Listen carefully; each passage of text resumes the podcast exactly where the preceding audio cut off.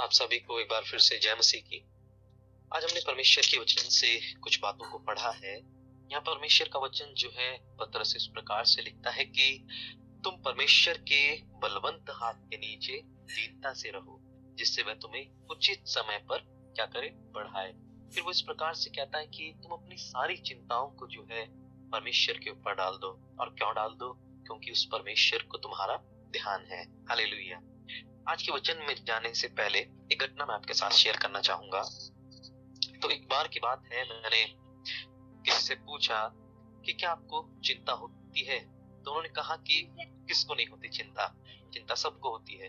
और एक बार की बात है कि एक जगह बहुत से लोग बैठे हुए थे और जब उनसे सवाल पूछा गया कि आप में से किस किस को चिंता होती है तो उस समय पर हम देखते हैं जो जवाब आया, तब सबने यही कहा कि चिंता तो सबको होती है।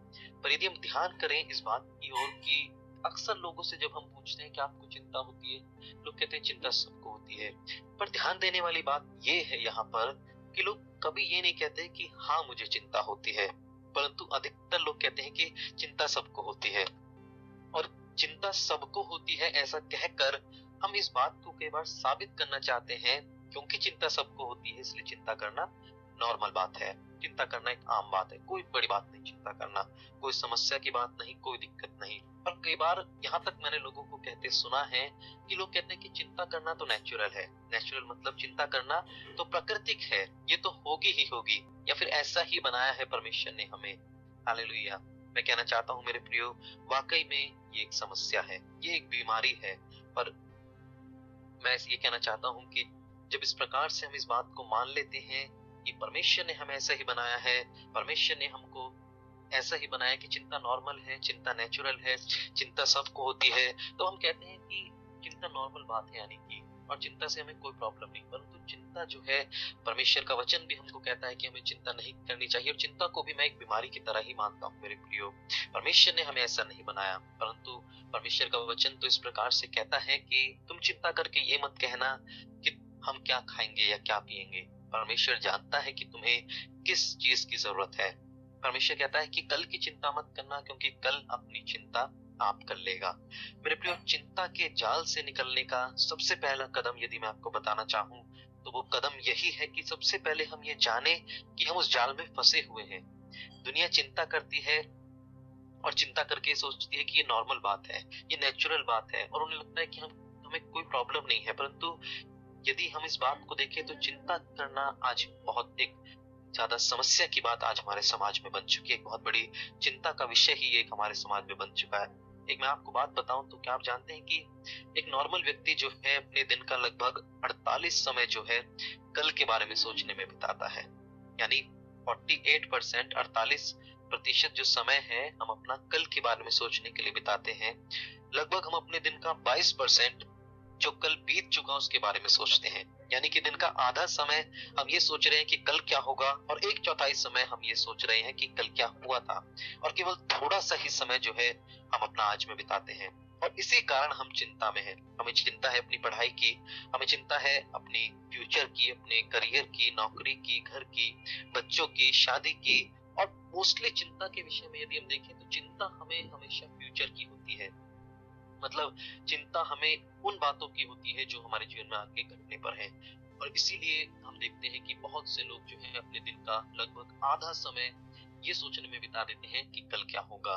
और यदि आज आप भी इस चिंता के चक्रव्यूह में फंसे हुए हैं, इस चिंता के जाल में फंसे हुए हैं तो मैं आपको एक परमेश्वर के वचन से इस बात को कहना चाहूँगा कि परमेश्वर का वचन इस प्रकार से कहता है हमसे कि परमेश्वर के बलवंत हाथ के नीचे दीनता से रहो। हालेलुया। जिससे वे तुम्हें उचित समय पर बढ़ाएगा। हाँ मेरे प्रियो, यदि आज हमको चिंता होती है कि कैसे हमारी नौकरी लगेगी, कैसे शादी होगी, कैसे घर बनेगा, कैसे पढ़ाई होगी, कैसे कलीसिया बनेगी, या कैसे सब कुछ होगा तो इस बात को याद रखें कि जब उचित समय आएगा तो सब कुछ हो जाएगा। हालेलुया। और यदि आज कुछ सही नहीं है, सब कुछ बिगड़ा हुआ है, या सब कुछ बिखरा हुआ है, या कुछ समझ में नहीं आ रहा तो याद रखें कि अभी उचित समय नहीं आया। और जब वो उचित समय आएगा तो सब बिगड़ा समझ जाएगा, सब अधूरा जो है, वो बन जाएगा, और सारा दुख जो है, वो आनंद में बदल जाएगा। हालेलुया परमेश्वर परमेश्वर का वचन यहाँ पर कह रहा है कि हम परमेश्वर के बलवंत हाथ के नीचे दीनता से रहे, जिससे वह तुम्हें उचित समय पर बढ़ाए। हालेलुया आज इस उचित समय के ऊपर मैं आपसे कुछ देर बात करना चाहूँगा। मेरे प्रियो, हमें लगता है कई बार कि हमारे जीवन में ये क्यों हो रहा है? या हमारे जीवन में इतना टाइम क्यों लग रहा है? या फिर हम इतने समय से पढ़ रहे हैं, हमारा एग्ज़ाम क्यों अच्छा नहीं जा रहा है? या हमारा ये काम कैसे होगा? या हमारा वो काम कैसे होगा? पर मैं आपको एक बात कहना चाहूँ, परमेश्वर के वचन से तो परमेश्वर का वचन यूँ कहता है कि परमेश्वर जो है हमको उचित समय पर बढ़ाता है। यानी कि परमेश्वर का एक समय है, और जब वो समय आता है तब परमेश्वर हमारे लिए सब कुछ को सही रीति से कर देता है। और क्या सोचते हैं हम कि कितना समय परमेश्वर को लगेगा अपना काम करने में, हमारे हालातों को पलट कर रख देने में? मैं कहूँगा कि कुछ एक दिन का समय परमेश्वर को लगेगा, या फिर कहीं कुछ क्षण भर का समय ही परमेश्वर को लगेगा। जैसा कि हम यूसुफ के बारे में देखें तो जब यूसुफ बंदी गृह में था उसको। एक झूठे इल्ज़ाम में उसको बंदी गृह में डाला हुआ था। तब हम देखें कि अचानक से एक व्यक्ति उसके पास आता है, उसको बुलाता है और कहता है कि राजा ने एक स्वप्न देखा है, तुझे उसका अर्थ बताना है। और यूसुफ तैयार होकर राजा के सामने जाता है और स्वप्न का अर्थ बताता है। और ये भी बताता है कि उस विपत्ति से कैसे बचना है, उसका उपाय बताता है। और हम देखें कि एक दिन में या कहीं एक दो दिन में ही जो यूसुफ जो है, वो एक बंदी से, वो एक कैदी से उस देश का प्रधानमंत्री बन जाता है। गौर करें कि कितनी देर लगी यहाँ पर यूसुफ के हालात को बदलने में। बहुत कम देर लगी मेरे प्रियो। बहुत कुछ दिन का समय ही लगा यूसुफ को एक कैदी से एक प्रधानमंत्री बनने में। यदि मैं आपके सामने बताऊँ तो दाऊद के जीवन को यदि हम देखें तो देखें कि दाऊद जो है, उसकी बहुत ज़्यादा वैल्यू नहीं थी उसके परिवार में। बहुत ज़्यादा प्यार भी उसके परिवार वाले उससे नहीं करते थे। देखते हैं कि पूरा परिवार बैठा है, दावत खाने प्रोग्राम करने और उसको भेज रखा है भेड़ बकरी चराने। और बहुत से लोग इस बात को भी मानते हैं कि दाऊद जो था, वो एक नाजायज संतान था। तो दाऊद कुछ भी नहीं था मेरे प्रिय हम देखें तो। पर हम देखते हैं, एक दिन अचानक से शमुएल उनके घर पर आ जाता है और कहता है ईशे से कि मुझे तेरे बेटे का अभिषेक करना है। और दाऊद के सातों भाइयों को जब वो रिजेक्ट कर देता है, तब वो दाऊद को, जो एक बच्चा ही होता है, उसको अभिषेक करता है इसराइल का राजा बनने के लिए। तो देखिए, हम कितना समय लगा परमेश्वर को, दाऊद के हालातों को बदलने में, क्षण भर में, हालेलुया, क्षण भर में परमेश्वर ने, कुछ ही देर में, एक दिन में मेरे प्रियो, परमेश्वर ने दाऊद को उस सबसे निचले स्थान से, जहाँ उसकी कोई वैल्यू नहीं, जहाँ उसको प्यार नहीं किया जाता, जहाँ उसको समाज में सम्मान नहीं मिलता, क्षण भर में, कुछ देर में परमेश्वर ने उसको कुछ ही देर में जो है परमेश्वर ने एक सबसे बड़ा स्थान दे दिया और वो स्थान दे दिया इसराइल के राजा बनने का। हालेलुया। तो मैं आपसे कहना चाहूँगा मेरे प्रियो की बहुत ज़्यादा समय नहीं लगता परमेश्वर को हमारे हालात बदलने में। बस देरी इस बात की है कि अभी उचित समय नहीं आया। हालेलुया। क्या लगता है हमें? यदि हम सोचे इन घटनाओं को तो हमें कई बार देखकर ऐसा लगता है कि उन्हें ओवरनाइट सक्सेस मिल गई या कहीं रातों रात इन दोनों की किस्मत चमक गई। तो मेरे प्रियो ऐसा नहीं है। परमेश्वर सालों से उन्हें तैयार कर रहा था। उस एक दिन के लिए, उस एक उचित समय के लिए, जिस समय पर वो उनका सब कुछ बदलने वाला था। यदि आज हमारे जीवन में हम कठिन समय से होकर जा रहे हैं तो बस याद रखें कि ये हमारा तैयारी का समय है। वो परमेश्वर हमको तैयार कर रहा है, हमको तैयार कर रहा है, हमारे जीवन में गवाही को तैयार कर रहा है।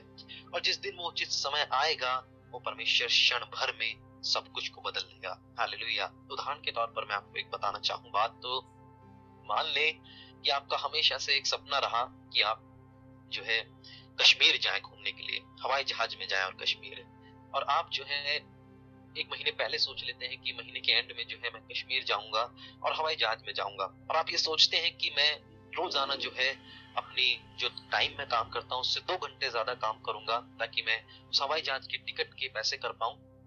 तो आप रोज़ाना दो घंटे एक्स्ट्रा ओवर टाइम करते हैं अपने जीवन में, अपने काम में रोज दो घंटे ओवर टाइम करते हैं, पैसा जोड़ते हैं और अपने लिए कश्मीर की टिकट करते हैं और दिल्ली से कश्मीर पहुँचने में केवल और केवल एक घंटा लगता है अगर हम हवाई जहाज़ से जाते हैं। तो मेरे प्रयोग क्या लगता है आपको कि क्या वो व्यक्ति दिल्ली से कश्मीर केवल एक घंटे में पहुँच गया? एक घंटा वो केवल उसका उचित समय था। हालेलुया पर वो जो रोज़ाना दो घंटे एक्स्ट्रा ओवर टाइम कर रहा था, वो उसका सफ़र था।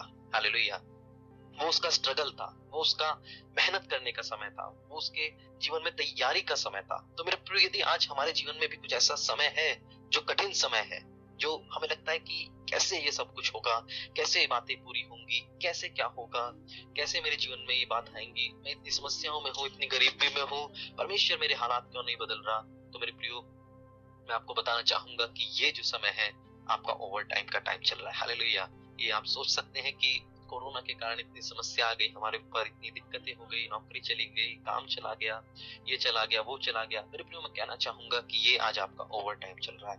और जब हम ओवर टाइम करेंगे और फिर एक दिन आएगा, जब उचित समय पर आएगा कि हम दिल्ली से सीधा कश्मीर एक एक घंटे के अंदर पहुँच जाएँगे। और वही मैं आपको समझाना चाहता हूँ कि ये जो समय आज हमारे जीवन में चल रहा है ये समय परमेश्वर हमें तैयार कर रहा है।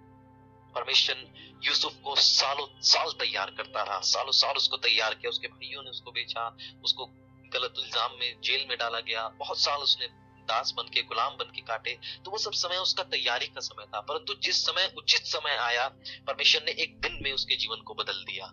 जब हम देखें, दाऊद बहुत सालों से अपने जीवन में सताव को सह रहा था, बहुत सालों से अपने जीवन में उन बातों को सह रहा था, पर जिस दिन उसका उचित समय आया, परमेश्वर ने उस दिन उसके जीवन को पूरी रीति से बदल दिया। तो मेरे प्रियो आज हमारे जीवन में भी जो है, जो कठिन समय चल रहा है, ये हमें तैयार कर रहा है। पर जिस दिन उचित समय आएगा, परमेश्वर कुछ ही पल में, कुछ ही दिनों में हमारे पूरे हालात को, हमारी पूरी परिस्थिति को परमेश्वर बदल कर रख देगा। यदि मैं कहूँ, कठिन समय तो हम देखें, उन लोगों के जीवन में भी आया, और कठिन समय अक्सर हमारे जीवन में भी आता है। बस अंतर इतना है कि यूसुफ ने, दाऊद ने, अब्राहम ने, परमेश्वर के उन बड़े बड़े लोगों ने उस कठिन समय में विश्वास रखा। उस कठिन समय में विश्वास रखा और अपने आप को तैयार किया। पर हमारे साथ प्रॉब्लम क्या आती है? हम उस कठिन समय में चिंता करते हैं। हम अपने दिन का अधिकतर समय चिंता करने में बिता देते हैं।